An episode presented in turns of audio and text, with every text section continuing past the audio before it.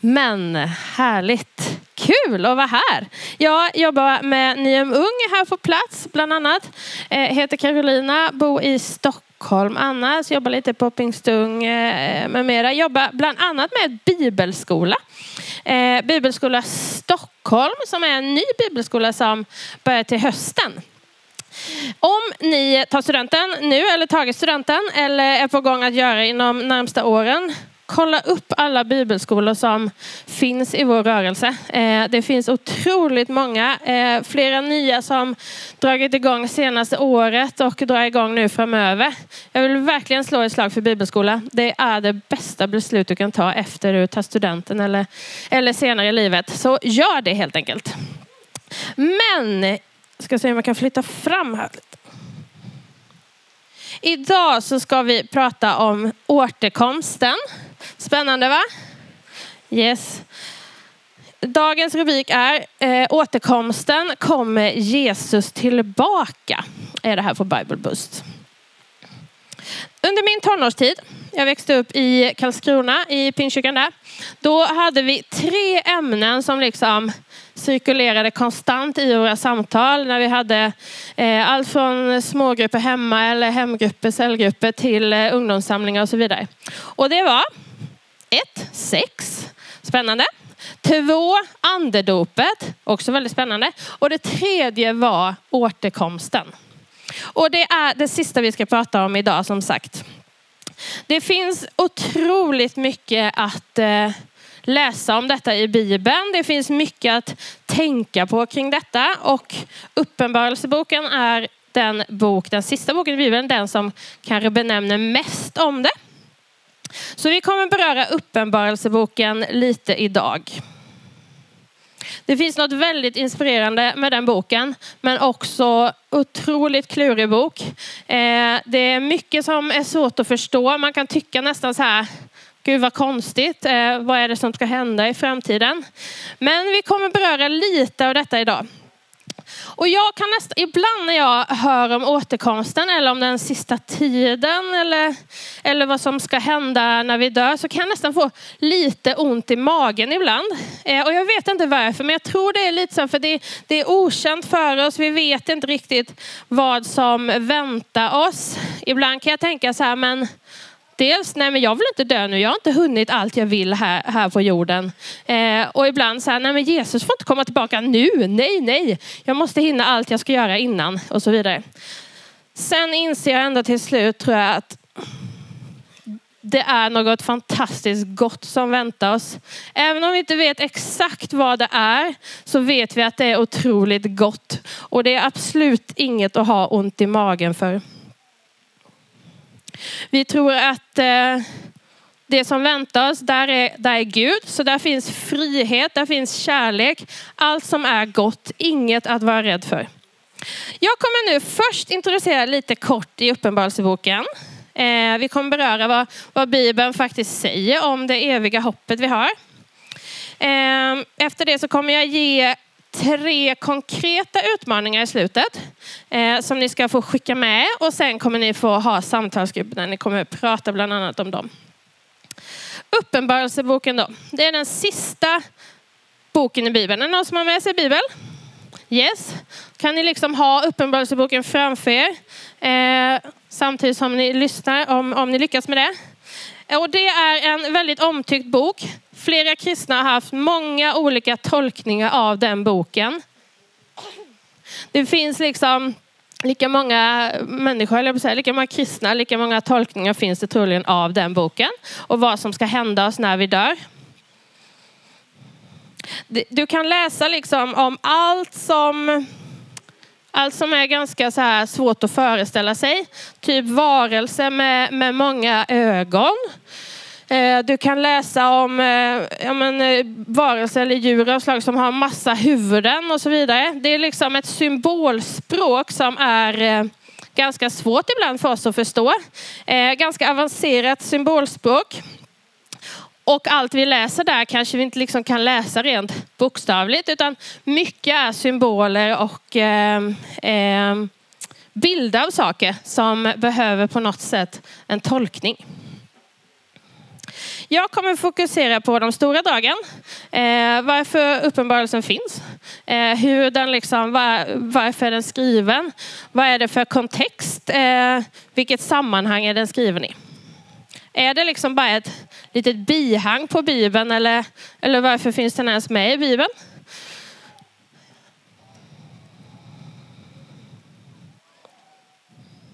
Första boken i Bibeln är Moseboken där det skrivs om skapelseberättelsen.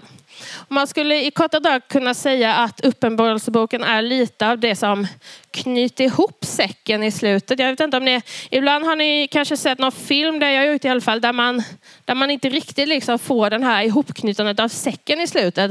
Man fattar inte riktigt vad var det som hände? Och de här frågorna har vi inte fått svar på. Eh, varför hände detta i filmen? Och det fattar man ingenting av i slutet och så vidare. Eh, men Uppenbarelseboken är det som knyter ihop hela Bibeln. Även om det är svårt att förstå så är det liksom det som allt annat makes sense på ett sätt när man läser om Uppenbarelseboken och just det eviga hoppet där. Uppenbarelseboken, eh, eller i bibelforskning så brukar man säga att olika böcker i Bibeln har olika genrer. Precis som filmer har genre. Eh, det finns till exempel poesi i Bibeln, eh, poesiböcker. Det finns historiska böcker och Uppenbarelseboken är det som kallas en apokalyptisk skrift. Det kan ju vara ett litet krångligt ord man inte hör allt för ofta. Men det innebär i princip att författaren då, i detta fallet är det Johannes, han återger vad han har sett och hört och upplevt. Han fick en syn och det är det som han återger. Eh, han skriver som sagt mycket symboler, eh, om mycket symboler och det är sånt som vi ofta behöver läsa utifrån den kontext som var då när den skrevs. Han kan använda symboler som liksom fanns i den tiden, den samtiden, hans liv, hans, hans samhälle, hans eh, eh, Eh, kontext på jorden. Eh, så det ska vi ha med oss på något sätt. Att alltid när vi läser Bibeln, oavsett om det är Uppenbarelseboken eller andra bibel, så läser vi det liksom 2000 år senare i princip eh, sen sedan det skrevs. Vilket innebär att det är mycket saker som de kopplar an till nutiden där. Och det är såklart sånt som vi får tolka, vilket är väldigt spännande. Men vi kan kanske aldrig riktigt veta liksom, svaret på alla texter. Men vi får tolka dem så gott vi bara kan. I Uppenbarelseboken där finns en massa siffror och ja, men, lite olika saker som gör att man kan, eh, att vissa försöker räkna på liksom, dagarna till exempel. När ska detta ske? När kommer Jesus tillbaka? Men jag, tro, jag tror inte att Uppenbarelseboken är någon sorts matteuppgift vi ska lösa på något sätt. Utan Uppenbarelseboken finns för att Gud vill berätta vad som kommer hända oss efter döden, vad som kommer hända i framtiden och att det faktiskt kommer hända någonting och att det är ett hopp för oss. Inte en matteuppgift att lösa.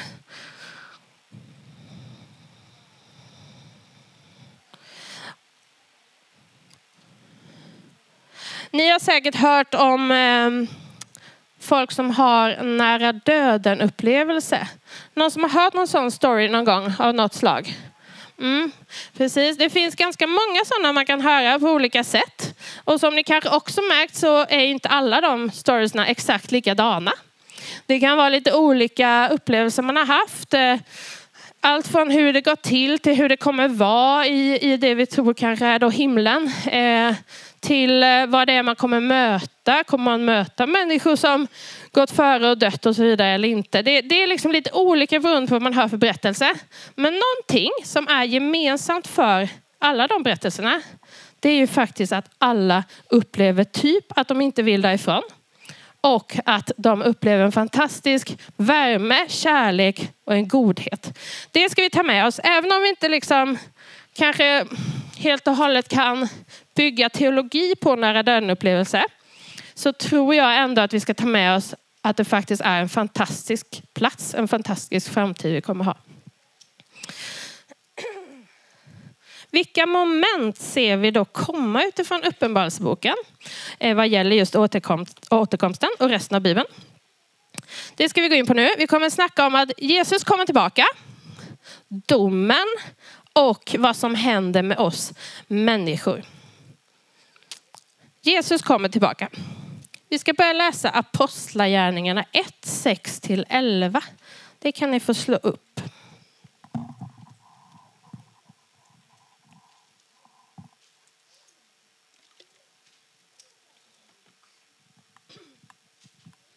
Då står det så här. Jag tror ni har det på skärmarna där också.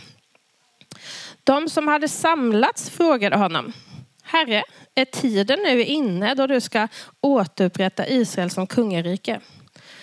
Han svarade, det är inte er sak att veta vilka tider och stunder Fadern i sin makt har fastställt. Men ni ska få kraft när den helige anden kommer över er och ni ska vittna om mig i Jerusalem och i hela Judeen och Samarien och ända till jordens yttersta gräns. När han hade sagt detta såg de hur han lyftes upp i höjden och ett moln tog honom i deras åsyn. Medan de såg mot himlen, dit han steg upp, stod plötsligt två män i vita kläder bredvid dem. Galilea sa de, varför står ni och ser mot himlen? Denne Jesus som har blivit upptagen från er till himlen ska komma tillbaka, just så som ni har sett honom föra upp till himlen. Den tid som vi lever i nu brukar ofta kallas en tid av redan nu men ännu inte. Ni har säkert hört det uttrycket någon gång. Det betyder att vi lever i någon sorts tid av efter Jesu död och uppståndelse är vi. Vi kan se Guds rike här på jorden på olika sätt genom att människor kan bli friska när vi ber för dem. Människor kan få uppleva möten med Gud och så vidare. och så vidare. Men samtidigt ser vi också mycket smärta, mycket sjukdom och mycket sorg. Vi möter nog alla av oss eh, liksom, allt från lögner till eh, vänner som kan ha gått bort och så vidare. Och det betyder att vi lever i det här ännu inte på något sätt. Redan nu men ännu inte. Vi vet inte exakt hur det kommer ske när Jesus, eller liksom hur, hur det kommer se ut när Jesus kommer tillbaka. Eh, olika bibelord kan ge lite olika hintar på olika sätt. Eh, en, en eh, en som jag bara vill som, benämna som en liten parentes, en syn på det, eh, som jag själv på något sätt fick med mig som ungdom, men som jag insett i efterhand eh, att den satte väldigt rädsla i mig. Det är synen av uppryckandet och det finns några filmer som heter Left behind som eh, kom, ja, det måste ju varit typ 90-talet kanske, jag vet att det kommit någon för något år sedan också. Eh, de filmerna de visar i princip hur människor eh, rycks bort utan att det märks, eh, vilket då ska föreställa återkomsten. Eh, och det sprider sig en enorm skräck och rädsla på jorden. Folk fattar inte riktigt vad som hänt och så vidare. Jag vill bara skicka med att jag tror inte att det kommer gå till så. Så när ni har med er liksom bild av himlen, tänk inte på left behind då. Det sprider en skräck och rädsla i oss. Det är inte vår sak att veta vilken tid Gud kommer tillbaka som vi hörde i bibelordet. Jesus säger också till lärjungarna, det är inte er sak att veta vilka tider och stunder Fadern i sin makt har fastställt. Så han säger alltså att vi inte ska hålla på och spekulera i stunder och tider. Det kan vi lära oss. Eh, och han säger också att Fadern har bestämt tiden. Det innebär också att det finns en bestämd tid men vi vet inte när helt enkelt. Domen går vi vidare till. Vi slår upp Romarbrevet 14, 8-12. Där står det, om vi lever, lever vi för Herren. och Om vi dör, dör vi för Herren. Vare sig vi lever eller dör tillhör vi alltså Herren. Ty Kristus dog och fick liv igen för att härska över både döda och levande. Hur kan du då döma din broder? Eller hur kan du förakta din bror? Alla ska vi en gång stå inför Guds domstol, ty det står skrivet. Så sant jag lever, säger Herren, för mig ska alla knän böjas och alla tungor prisas. All, prisa Gud. Alltså ska var och en av oss avlägga räkenskap inför Gud. Det finns alltså en dom som Bibeln pratar om som hänger över oss människor. När Jesus kommer tillbaka kommer den slutliga domen ske, är vad vi kan se i Bibeln. Eh, domen hänger över varje människa, alla oss här inne. Alla där ute. Och varför är det då så viktigt med en dom? Det kan ju kännas som ett litet så här parti man skulle vilja skippa på ett sätt. Men domen behövs för att det ska bli rättvisa. Vi eftersträvar en, en värld där, där det ska vara fred. Det finns liksom flera, flera organisationer i hela världen som jobbar för fred. Samtidigt ser vi att det är inte fred. Eh, det är krig, det är konflikter, människor lever i rädsla, i tortyr. Eh, vi, har, vi ser liksom inte den här rättvisan riktigt ännu. Redan nu, men ännu inte. Och någon behöver ta, ta itu med den här situationen. Och det är bara Gud som kan göra. Han kommer straffa ondskan den dagen som domen är och vi kommer få se rättvisa. Domen är alltså ett hopp och en tröst. Det är inte något vi behöver känna någon sorts eh, ont i magen för utan domen innebär att det kommer bli rättvisa. Vilket är otroligt eh, fantastiskt. Det kommer bli rättvisa på jorden. Men ingen fällande dom för de som tillhör Kristus. Det kan vi också läsa om i Bibeln. Och vad innebär det? Vi ska läsa Romarbrevet 8 och 1. Nu blir det alltså ingen fällande dom för dem som tillhör Kristus Jesus. Ty den andliga lag som gäller för livet i Kristus har gjort mig fri från syndens och dödens lag. Det som lagen inte kunde göra eftersom den kom till korta inför vår kötsliga natur, det gjorde Gud. Då lät han sin egen son bli lik en syndfull människa och sände honom som ett syndoffer. Då dömde han synden i människan. Gud är alltså den som dömer fortfarande, men han är också den som tog vår plats eh, så att vi inte skulle dömas. Och alla de som tror på Jesus Kristus som sin frälsare, som tror på korset när han tog vårt straff, de kommer bli friade i, i denna domen. Så fokus är inte på domen utan det är på frälsningen. Och har du en tro på Jesus Kristus, då kommer du bli friad. Det är hela detta som evangeliet går ut på. Vi, har nå, vi får nåden att bli friade på domens dag. De som tillhör Kristus, när man läser här, det är alltså de som tror på honom och alltså därmed är Guds barn. Och domen hänger över varje människa, men frälsningen gör oss fria från domen. Det är därför evangeliet kallas för de goda nyheterna. Det är goda nyheter för alla människor. Det står också här eh, i Bibeln. Vi ska leva om vi än dör. Det står i Johannes 11. Eh, jag är uppståndelsen och livet, säger Jesus. Den som tror på mig ska leva om han än dör. Och var och en som lever och tror på mig ska aldrig någonsin dö. Hur häftigt är inte det? Otroligt häftigt. När man, alltså ju mer man tänker på det så, så är det ju mindblown liksom. Ett upprättande av skapelsen, det är också vad som kommer ske vid Jesu återkomst. Och det är den vi väntar på. Jesus ska befria och återställa skapelsen. Det handlar alltså inte bara om oss människor, utan om hela skapelsen. I trosbekännelsen som vi ibland ber och läser och som vi också sjunger i, i vissa sånger så eh, lyder det så här. Vi tror på den heliga ande, en helig universell kyrka, de heligas gemenskap, syndernas förlåtelse, kroppens uppståndelse och det eviga livet.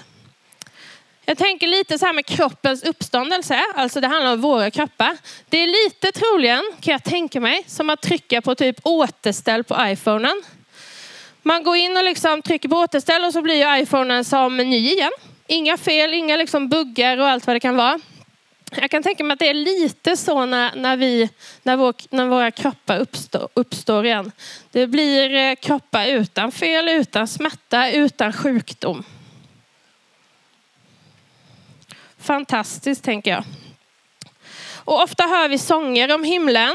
Eh, ni har säkert hört lite så här gamla godingar på olika sätt som, som hängt med länge. Alltifrån i salmer till lovsånger som vi sjunger. Och ibland kan himlen bli ganska liksom flummigt och långt borta. Eh, och ibland när man ser liksom bilder av himlen på ja, nätet eller i stories så kan det bli en, en känsla av att man ska sitta på ett moln och, och typ spela harpa eller något. Eh, låter inte jättekul om man inte gillar att spela harpa. Men eh, eh jag tror inte det är så det kommer vara. Jag tror att himlen är så mycket mer konkret än vad vi tänker. Jag tror att eh, upprättandet av skapelsen, eh, av jorden, det ska bli en ny himmel och en ny jord. Det är mycket mer konkret än vad vi tänker om himlen. Jag vet inte om ni gillar fantasyfilmer, men ni kanske har sett typ Sagan om ringen eller, eller andra liksom Narnia-filmer eller något där det är väldigt liksom storslagen natur.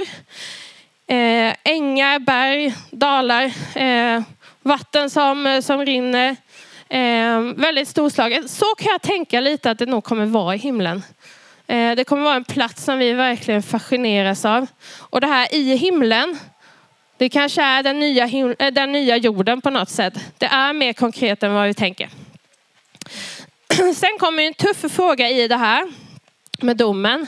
Vad händer då med de som inte har en tro på Jesus Kristus? Vad händer med, med min, en av mina bästa vänner som inte har en tro? Det kan vi, det kan vi inte läsa helt i Bibeln.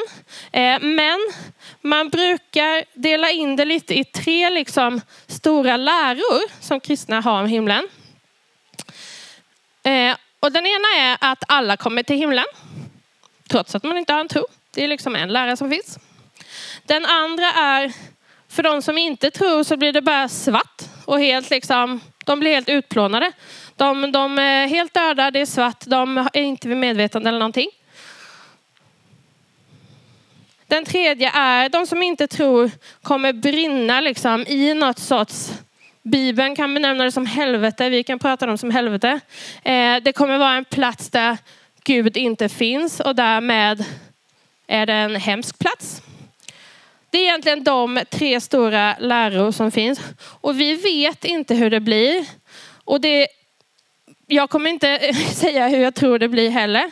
Eh, men Eh, jag tror att vi ska lita på att Gud har allt i sin hand. Och det enda vi kan göra är att berätta så mycket om som möjligt om eh, Jesus för, för människor i vår närhet. Hjälpa dem att ta emot de goda nyheterna. Vi kommer inte kunna veta innan och det är en otroligt tuff fråga. Eh, och det enda vi kan göra i slutändan i detta är att lita på Gud.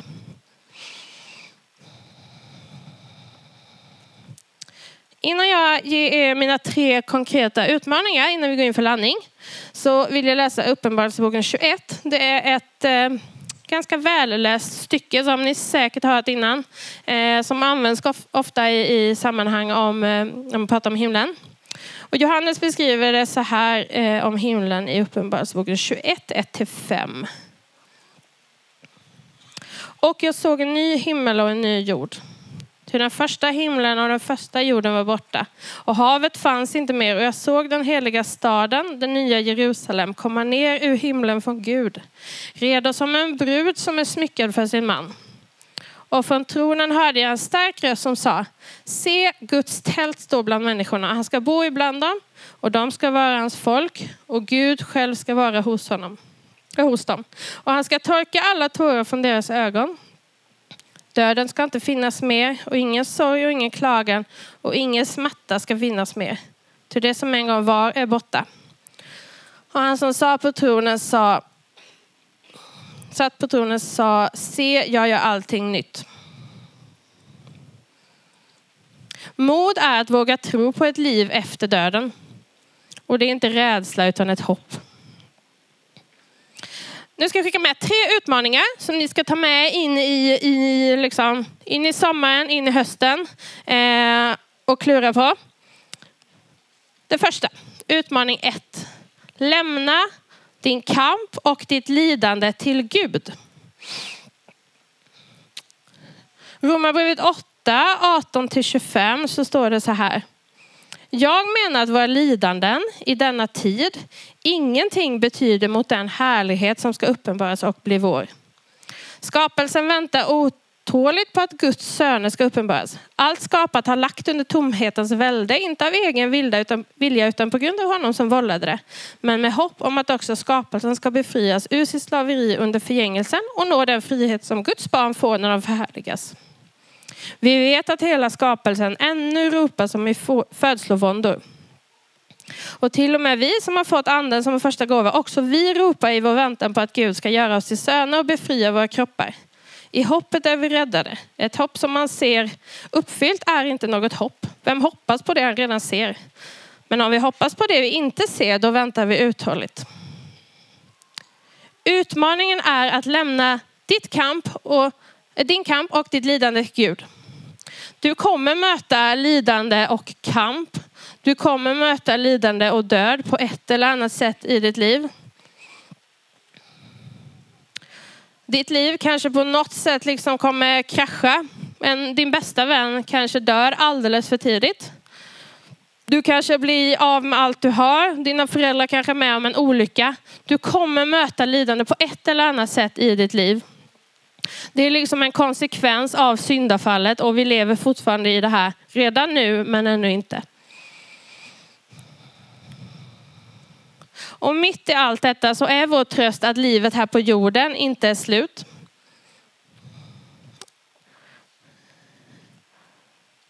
Men att vårt lidande kommer sluta i framtiden. Och till dessa är utmaningen att lämna kamp och lidande till Gud. Det kan du göra dagligen i, i en bön. Du kan göra när du ber. Du kan mata dig med bibelord som ger hopp om himlen. Mata dig med bibelord om att Gud är den som tröstar. Han kommer trösta dig i framtiden. Eh, låt Gud visa att han bär genom kamp och lidande. Lämna det lidande du har till honom så kommer han garanterat visa att han bär. Och det sjuka är ju också i lidandet och mörkret så lyser faktiskt ljuset ofta starkast. Det kan vara då det blir tydligt för oss vad Gud är, vad han gör eh, och hur mycket han älskar dig och vad, eh, vad han har gjort för dig på korset. Utmaning två. Längta hem. Och då menar jag inte hem till eh, var du nu bor i Sverige, utan då menar jag hem som i himlen. I Kolosserbrevet 3, 1-4 så står det, om ni alltså nu har uppstått med Kristus, sträva då efter det som finns där uppe, där Kristus sitter på Guds högra sida. Tänk på det som finns där uppe, inte på det som finns på jorden. Ni har ju dött och ni lever ett osynligt liv tillsammans med Kristus hos Gud.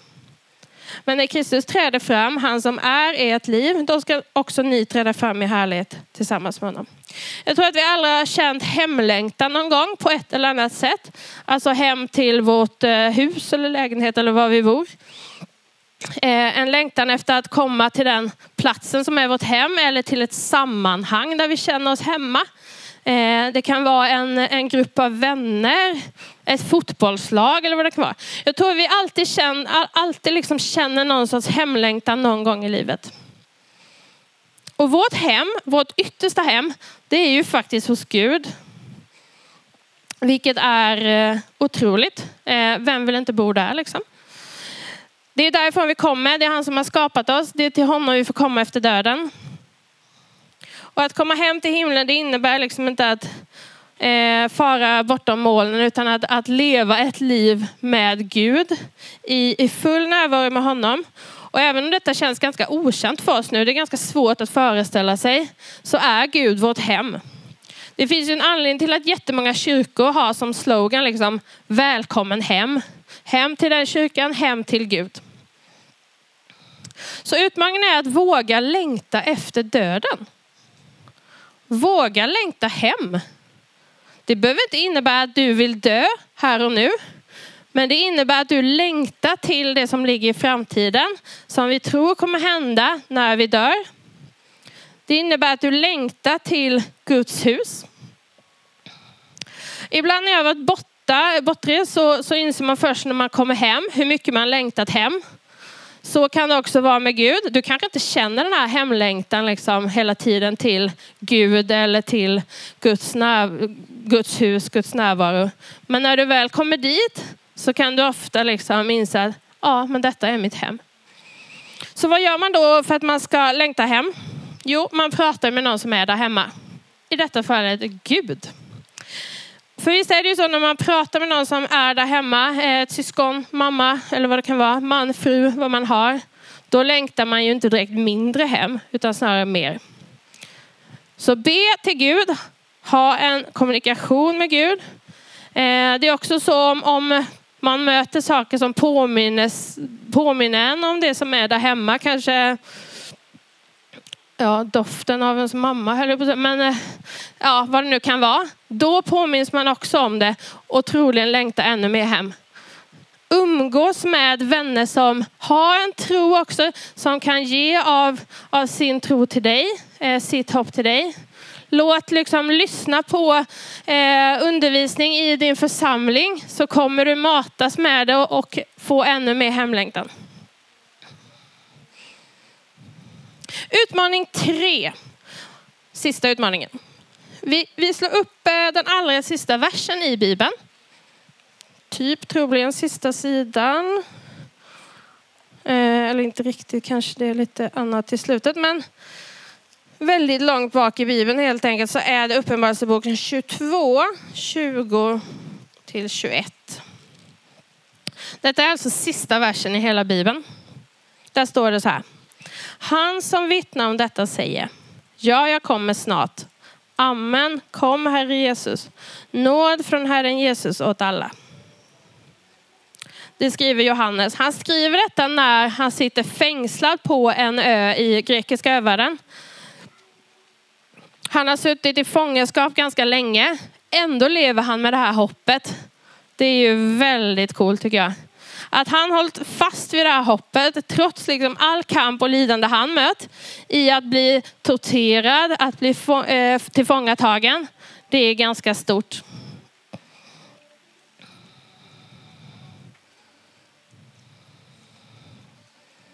Vi får stämma in i samma bön idag. Kom Herre Jesus. Och han kommer komma tillbaka. Så utmaningen för dig är att Vila i detta. Vila i att du är ett Guds barn när du har en tro på Jesus. Vila i att det enda du vet, det är att nåden räcker. Det är det enda vi vet, det är att nåden räcker. Och vad händer om du börjar leva med det här perspektivet redan nu? Att när du dör, då kommer du inte dö.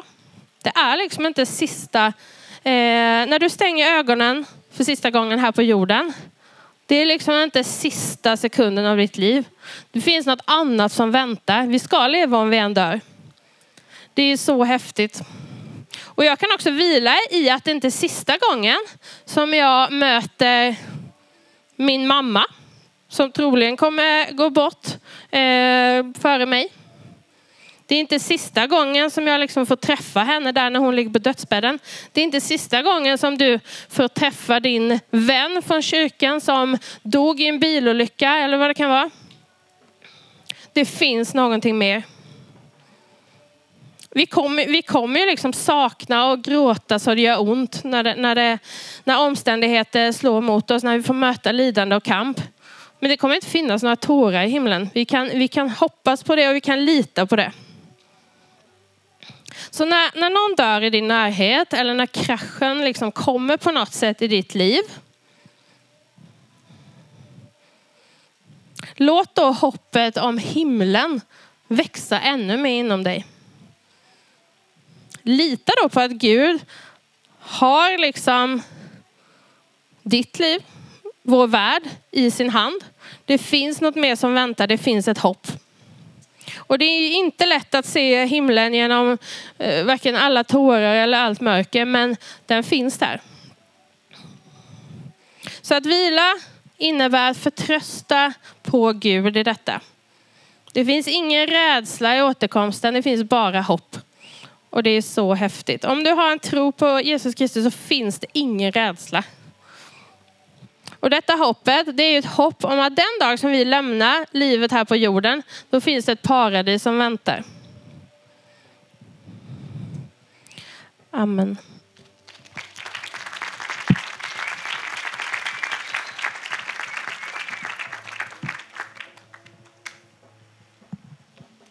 Okej hörni, då kör vi igång med Q&A.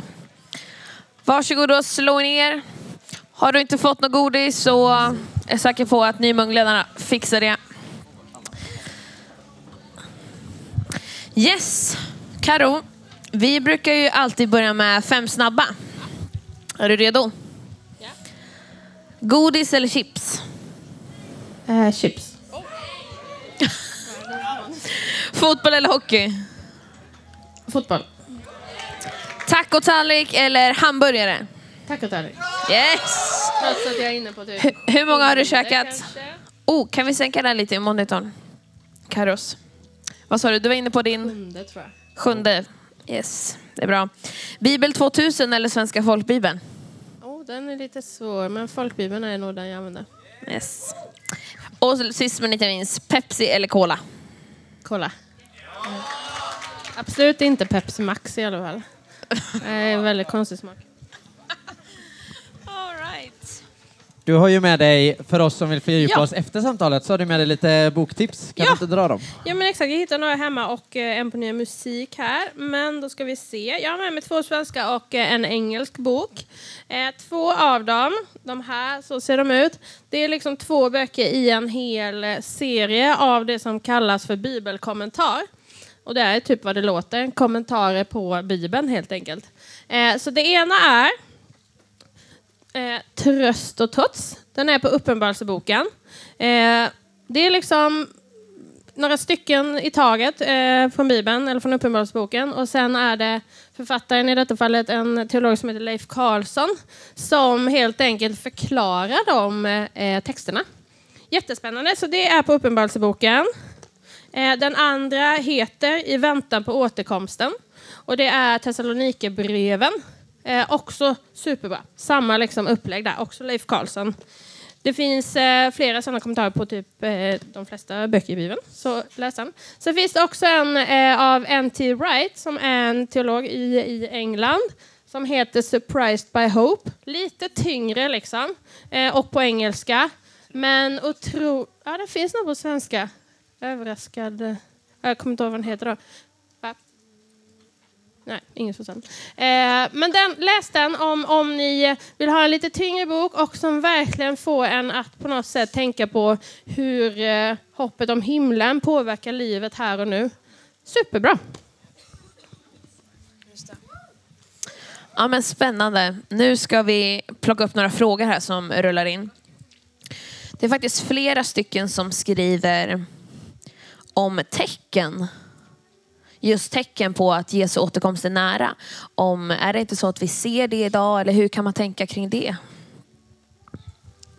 Ja, eh, men det finns ju absolut med i Bibeln. Eh, dels liksom beskrivning av, av de här tecknena eh, och eh, helt enkelt tecken på att vi är inne i sista tiden som beskrivs. Eh, och där, eh, ja, men det, kan, det kan vara allt från, nu kommer jag inte ihåg vad det står, men eh, allt från att vi ser kanske mer krig nu. Det kan vara ett tecken. Eh, och det är eh, Ja, nej men det finns helt enkelt. Men det är fortfarande väldigt svårt, tänker jag, att liksom räkna ut när det är dags för det. Eh, eller när Jesus kommer tillbaka. Eh, men det vi kan leva med då är en medvetenhet om att det är nära. Det är närmare nu än någonsin förr. Så, så kommer det vara varje dag liksom, som går. Eh, så ja, ja, det finns. Vad tänker ni om det? Jag tänker att det finns en sundhet i att tro att det är sista tiden. Det har typ kristna kyrkan alltid gjort. Paulus tror det. Paulus säger liksom, tror att nu, nu är det snart, Jesus kommer snart. Och om Paulus trodde att det var snart så kan vi åtminstone veta att det är ännu mer snart. Att, att leva med den vakenheten men att inte vara rädd för det som man kanske var förr i pingst utan man, man, man är vaken för att Jesus kan komma tillbaks. Och och då är egentligen Bibelns tips där, eh, inte jättemycket att jaga på tecken, för att Jesus säger det kommer komma de som är falska messiasgestalter också, som säger hej, jag är Jesus som har kommit tillbaks. Då ska ni inte tro på det, säger han, utan vi kommer veta, eh, om du vill ha ett bibelställe på det så kan du slå upp Matteus 24. Eh, där står det ganska mycket som Jesus säger om det, men han säger att ni kommer förstå att det är jag. Det kommer liksom, det, det kommer vara så mäktigt och stort så att you will get it. Liksom. Ja, och har, har vi... Har vi um, om vi får uppleva Jesu återkomst hade det ju varit otroligt fantastiskt. Eh, men vi kan, vi kan ju inte planera våra liksom, liv och göra val, tänker jag, utefter att Jesus kommer tillbaka imorgon. Utan vi får på något sätt planera för våra liv och, och ha det perspektivet samtidigt som vi kan hoppas att han kommer imorgon. Mm. Jag hörde en bra sak på, ehm, jag läser ju, pluggar teologi och då sa en av mina mina lärare att men vi får ofta höra väldigt mycket idag så här, YOLO, alltså kom igen, vi lever vår sista dag. Lev som om det vore din sista dag idag. Liksom. Och så sa han det och tänkte man så här, det är så lätt att man bara hakar på det uttrycket och tänker yes, jag ska maxa min dag varje dag. Liksom. Men så sa han också att men ska vi inte som kristna leva som att vi ska leva i en evighet? Vill vi inte få med oss alla runt omkring oss? Alltså att se perspektivet att det är inte min sista dag idag. Jag kommer leva även om det vore min sista dag på jorden. Och hur det perspektivet kan få liksom vidgas. Och det tyckte jag var så bra. Det var lite ögonöppnare för mig att tänka, nej varför ska jag leva YOLO varje dag när jag kan leva som om jag kommer leva i evigheten varje dag. Och då får jag ännu större perspektiv på hur jag kan bygga relationer, hur det kanske kan vara svårt att prata med vissa ja, vänner eller familj som inte tror och inte ge upp. För om jag skulle försöka tala med min bror till exempel som inte tror och jag tänker jag vill få med honom för det är sista dagen idag liksom. Då kanske han bara skulle sluta sig helt för att jag är för på och att han bara tycker jag är hur jobbig som helst. Men om jag istället tänker att jag ska leva en evighet och jag vill, jag vill ha med honom. Hur kan jag bygga min relation med honom och liksom visa med mitt liv att jag vill ha med honom. Och det, ja, men det var en ögonöppnare för mig. Att YOLO, det är självklart, man vill maxa sina dagar ibland. Typ. Sista kvällen på Nyhem, då är det YOLO. Då vill vi då dygna och liksom maxa. Men att vi kan ha ett perspektiv att vi ska leva i en evighet. Eh, det är också bra med sig, tänker jag. Ett tecken vi faktiskt kan veta, som jag kände att jag glömde, ja, du ska få ställa frågan snart, jag lovar. Det är inte bra att ha pastorer här. Eh, det är det är att, att det står i Bibeln att alla folk ska få höra vem Jesus är. Alltså, jag, jag, tänker att ett fokus vi ska ha inför Jesu återkomst är att se till att berätta om honom i hela världen. För det är en av de grejerna han säger att han väntar på. Alla folk ska ha fått höra vem Jesus är. Yes. Om vi pratar lite om återkomsten du pratade om, i början så sa du att du hade upplevt så här, nej, nej, nej, nej, du får inte komma än Jesus. Jag vill hinna leva mitt liv. Jag vill skaffa barn, jag vill köpa hund och allt vad det kan vara. Ja, vill. Eh, jag vill inte ha en hund, men du vill kanske. Eh, men hur hanterar man de känslorna samtidigt som man tänker att om Jesus ska komma tillbaka och det vill jag ju längta efter och tänka att det är något fantastiskt. Men hur hanterar jag mina känslor av att nej, kom inte än Jesus. Jag har inte blivit gravid än. Ja, det är en spännande fråga. Nej, men det är, och det är såklart eh, på något sätt klurigt, men någonstans har jag ändå landat i så här att nej, men det är klart att man kan ha liksom, behov, eller vad vi kallar det här, på jorden som vi vill ska hinna bli på något sätt uppfyllda innan Jesus kommer tillbaka. Men eh, sen är det ju liksom någonstans i detta så tror jag ju, och det är det man får lita på, att eh, om han hinner komma tillbaka innan, innan man gjort allt man vill och sådär så, så är det ju ändå det är då vi kommer få på något sätt. Gud uppfyller alla våra behov. Eh, det finns liksom, vi kommer inte ha några behov på det sättet där. Eh, ja, och det är väl det man får landa i. Sen är det ju så, det är så svårt att fatta på något sätt också. Eh, det är ju det är ju okänt för oss ännu. Eh, och det gör ju inte det hela enklare. Vi kan liksom inte kolla tillbaka på någon som oavsett eh, när det gäller himlen liksom, kan vi inte kolla tillbaka på någon som har upplevt det som vi väntar på eh, och kolla vad den liksom, upplevde och vad den lärde sig. Så. Det är det som är det kluriga i det hela. Eh, ja. ja, men det är väl också så här, jag tänker att, att på något sätt leva nära tanken på att man kan dö eller på något sätt inse att man kommer dö för det första. Eh, Ehm, om inte Jesus hinner komma tillbaka då möjligen. Men att inse att man kommer dö och att eh, på något sätt acceptera den tanken. Det är väl också en del av det. För ofta kan man eh, inte greppa det riktigt om man lever som att man är odödlig.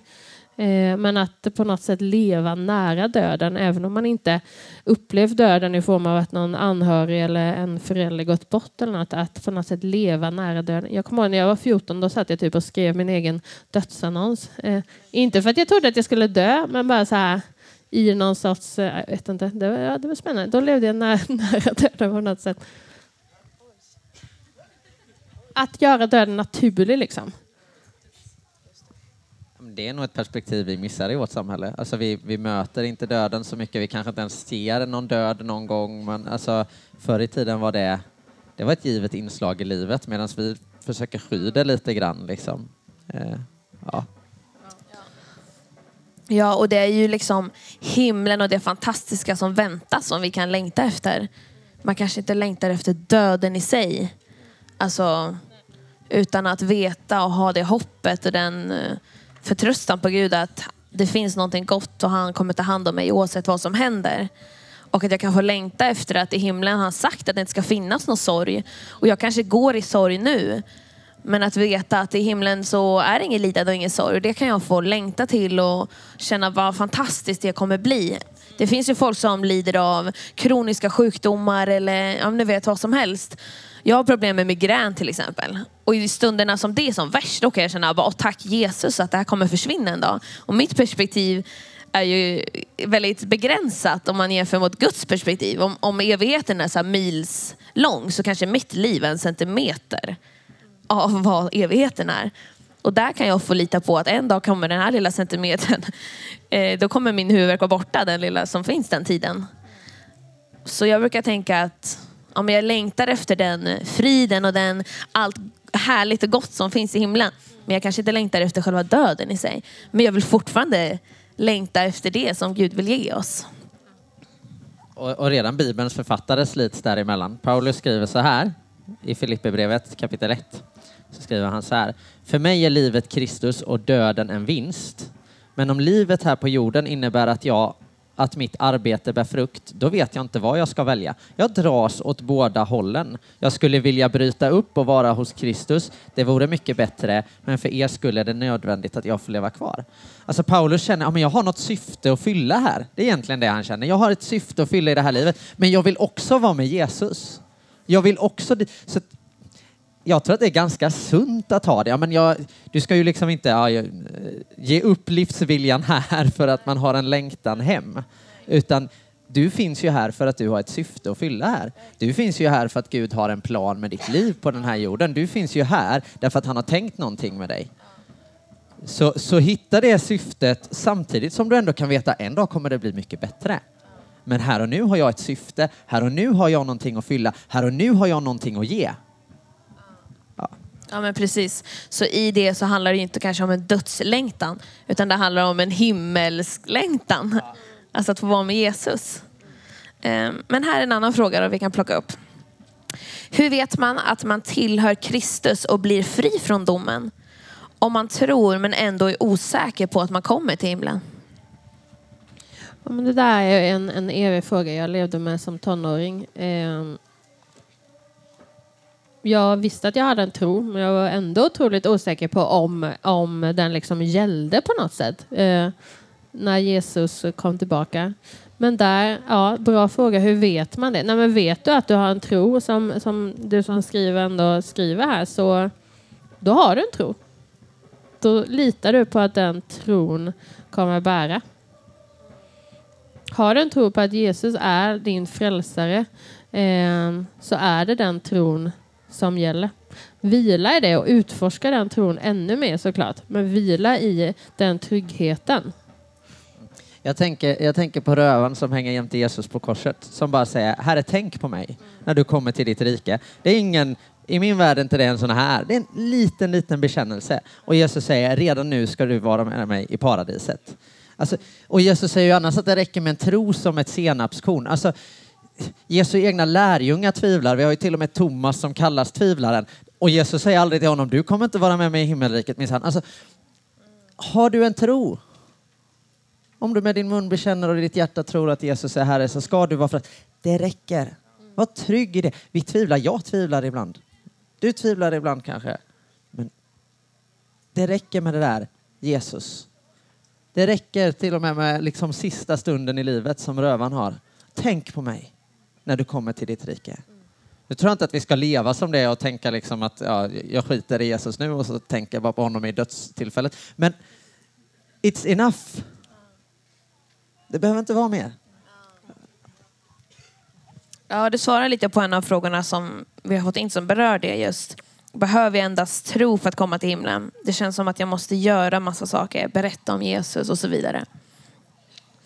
Jag tänker att nåden är stor. Men jag tror också att att i vår relation till Jesus så vill vi berätta om Jesus. Alltså det pratade, pratade apostlarna också om, att de kan liksom inte hålla det för sig själva. Det är som att vi har fått nyckeln till världens största skatt. Och den alltså, som kommer räcka till alla. Då känns det så här, varför skulle jag vilja hålla den för mig själv? När det är någonting som alla kan få ta del av. Och det kan kännas kravfyllt och så. Men det är Jesus i friheten själv. Mm. Det är inget krav utan det är på något sätt något som kommer komma inifrån, eh, inifrån dig genom Gud. Ehm, det är klart att det, det, är lätt att känna krav på allt, hur man ska leva och vad man ska göra, att man ska berätta om Jesus för andra. Eh, men det är, det är inget som liksom ska läggas på dig utifrån utan det kommer inifrån, precis som du säger, genom din tro.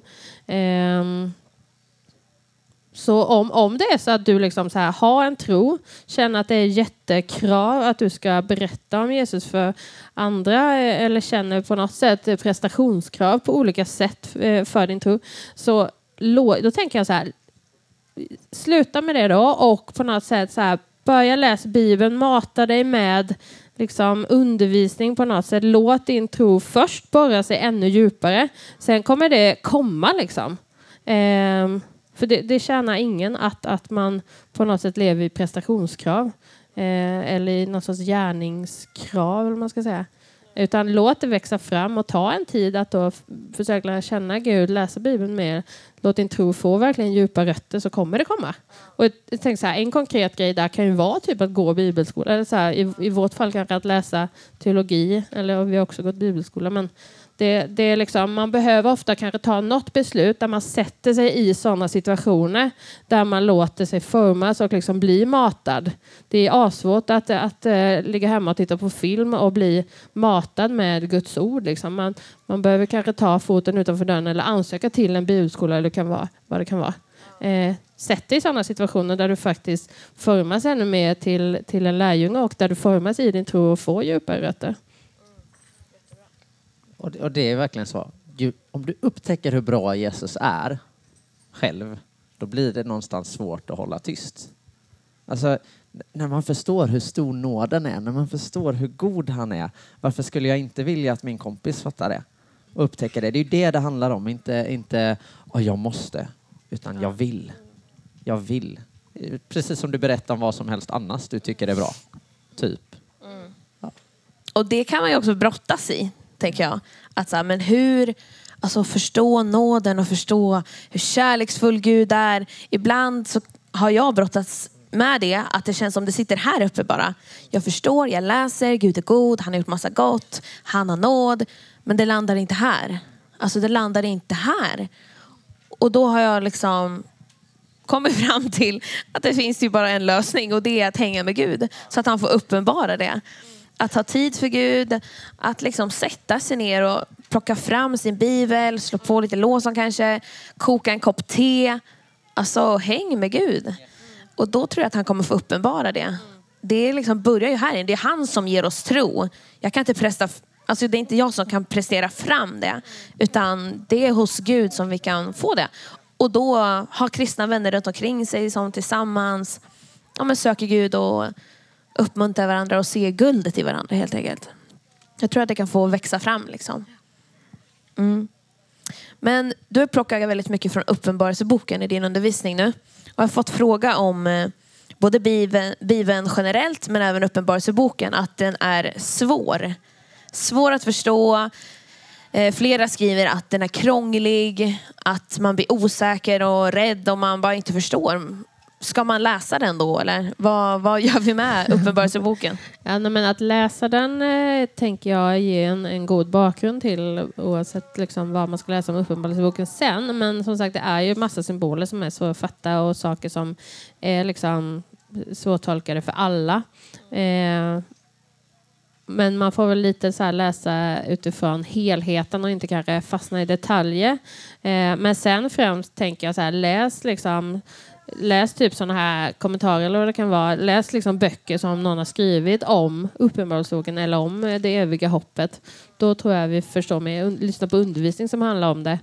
Eh, men eh, läs igenom Uppenbarelseboken någon gång så, så får du en bild av liksom vad det är för detaljer och så. Men också tänker jag man får en ganska tydlig bild främst i slutet av boken på det hopp vi faktiskt har. Eh, och några så här guldtexter där som, eh, som ger väldigt mycket hopp.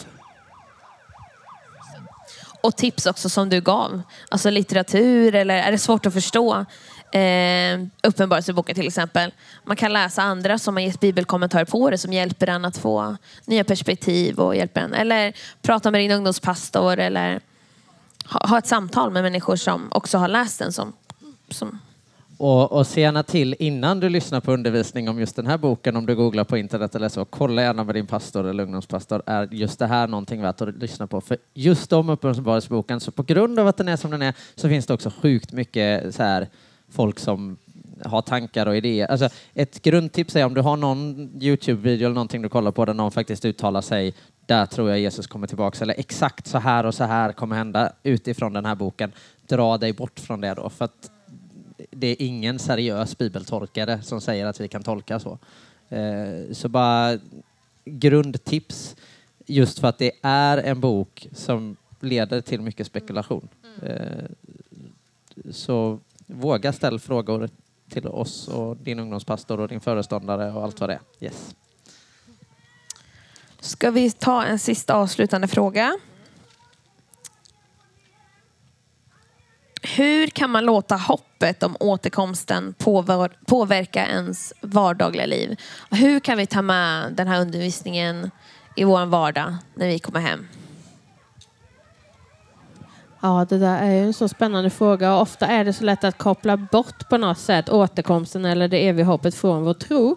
Vi lever med som att vår tro är här och nu, vilket är intressant för, för jag tänker ett antal år sedan i typ vår rörelse bara så var det jättebetoning på på himlen och det eviga loppet, det kan vi, eller det eviga hoppet.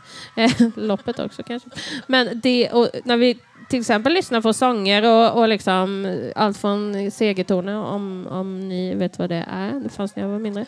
Eh, eh men sånger om himlen så märker vi att så här, varje sång handlar om himlen på något sätt. Medan sitter vi på lovsånger vi sjunger idag så är det liksom betydligt färre eh, som benämner det så tydligt.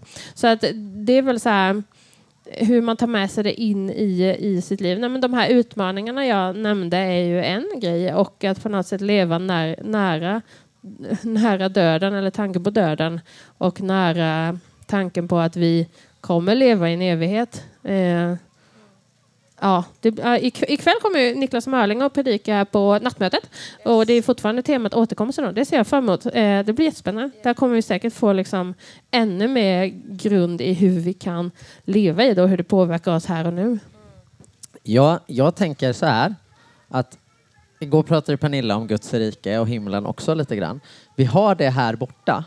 Men vårt uppdrag som kristna det är att ge en liten för... Alltså, även om vi inte har upplevt det, det är lite konstigt, så är det faktiskt att ge den här världen en liten försmak av himlen. Jag tänker att himlen kan utmana oss. Alltså, om, om vi tänker på vad Jesus vill göra, så är det han vill göra att upprätta allting. Det är vad han vill göra. Alltså Guds hela... På ett sätt så får vi in Guds natur här. Vad är Guds natur? Han vill upprätta saker. Och då blir det lite så här, hur kan vi spegla Gud? Ja, men vi kan upprätta saker. Kan du i din vardag ge en liten liksom jag vet församlingar som tänker så här, typ, åh, titta, där är en lekplats, den är skitnedgången. Nu ska vi gestalta Guds rike här. Och så upprustar de den lekplatsen och liksom bara gör den snygg och häftig och fräsch och så bara liksom, här ger vi en, alltså att ge en liten, att tänka att med mitt liv så ska jag vara en som upprättar. Min församling ska vara en plats som upprättar, som, som, som liksom ger jag tänker att om man lever med det med ett sådant perspektiv så behöver inte bara det här bli någonting diffust långt bort utan det kan bli någonting praktiskt här idag för dig som är mer praktiskt lagd. Liksom. Hur kan du göra den här världen lite, lite bättre? Du kanske ser det på ett konstnärligt sätt, du kanske ser det på ett kreativt sätt, en annan kanske ser det med uppmuntrande ord och vad som helst. Men hur kan vi lyfta liksom de miljöer vi rör oss i? Hur kan vi spegla en Gud som en dag ska ta det som är och upprätta det? Och bli så mycket bättre. Det där kan jag predika i timmar om. Eh, så att vi, jag stannar där. Ja, och jag tänker också precis som du sa, dina utmaningar. Att inte vara, alltså just rädslan som folk kan ha inför att dö. Eller tänka på döden. Att ja, men när vi väl har tagit emot Jesus och när vi har en tro på honom, då kan vi få få vila i ett hopp istället. Eh, och bara med sig det. Inte att man ska behöva gå och tänka på det hela tiden men bara liksom vetskapen att umgås med Gud så att det kan få trilla ner från huvudet till hjärtat. Och sen bara få leva med att det finns ett hopp. När det känns skit, rent ut sagt, då finns det hopp. Eh, och det tänker jag är på ett sätt att leva. Jag tänker att Jesus kommer komma tillbaka. Det är vårt hopp. Att han kommer komma tillbaka. Och det kan vi få bära med oss i vår vardag, med våra relationer, hur vi är och precis som du säger, vad vi gör för någonting för andra människor. Och, ja, låta den vissheten om hoppet få, få genomsyra hela livet. Men jag tror att det kan krävas för många att man hänger med Gud för att det ska få landa på riktigt. Liksom. Mm. Otroligt roligt att du varit här Karo och eh, undervisat det här för oss. Ska vi ge Karo en stor applåd igen?